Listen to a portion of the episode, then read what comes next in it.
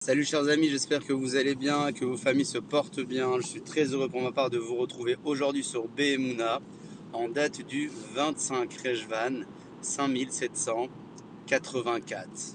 Notre devoir essentiel aujourd'hui plus que jamais est de croire de manière sincère et intègre en la délivrance et en la rédemption. D'ailleurs, nous l'avions déjà évoqué à plusieurs reprises, que parmi les fondamentaux de la Emouna figure ce que disait Rambam, Anima Amin Emouna Shelema, je crois avec une Emouna sincère et complète en la venue du Mashiach. Regardons à présent le terme Shelema qui est composé essentiellement par les lettres de Shin, Lamed et Mem et qui font référence à Shalom et Shalem en même temps. Shalom, c'est la paix, et Shalem, c'est la complémentarité, c'est la complétude, c'est tout ce qui fait référence et rappelle à l'aspect complet d'une situation, d'une personne ou d'un caractère. Quel est le lien entre le Shalem et le Shalom?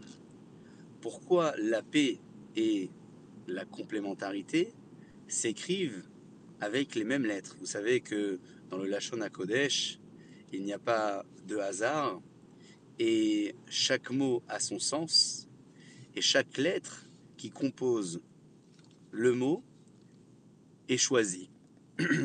Pour y voir de plus près, je vous propose de redéfinir peut-être la notion du, du shalom en citant le principe de nos sages à ce sujet, disant que la paix que Aaron à Cohen a véhiculée tout au long de sa vie et celle que nous devons également véhiculer à notre tour est une forme de compréhension et d'acceptation de la position d'un autre qui ne pense pas comme soi.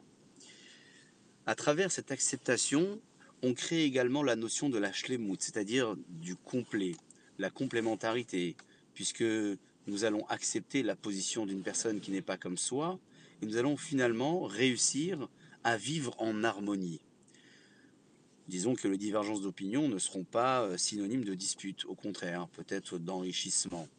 C'est pourquoi, lorsque nous parlons de la Emouna, nous faisons référence également à la notion du Shalem et du Shalom, de la paix et de la complémentarité, puisque Akadosh Baruch nous demande d'y croire de manière sincère et intègre. Et y croire de cette manière-là, c'est y croire au plus profond de nous-mêmes. C'est pas simplement le dire avec des mots, sans le penser véritablement. Il est de notre devoir de le dire, mais aussi de le penser d'en être convaincu. En étant convaincu et en le disant, nous vivons également une forme de shalom, de complémentarité, puisque nous sommes en accord avec nous-mêmes et avec notre conviction.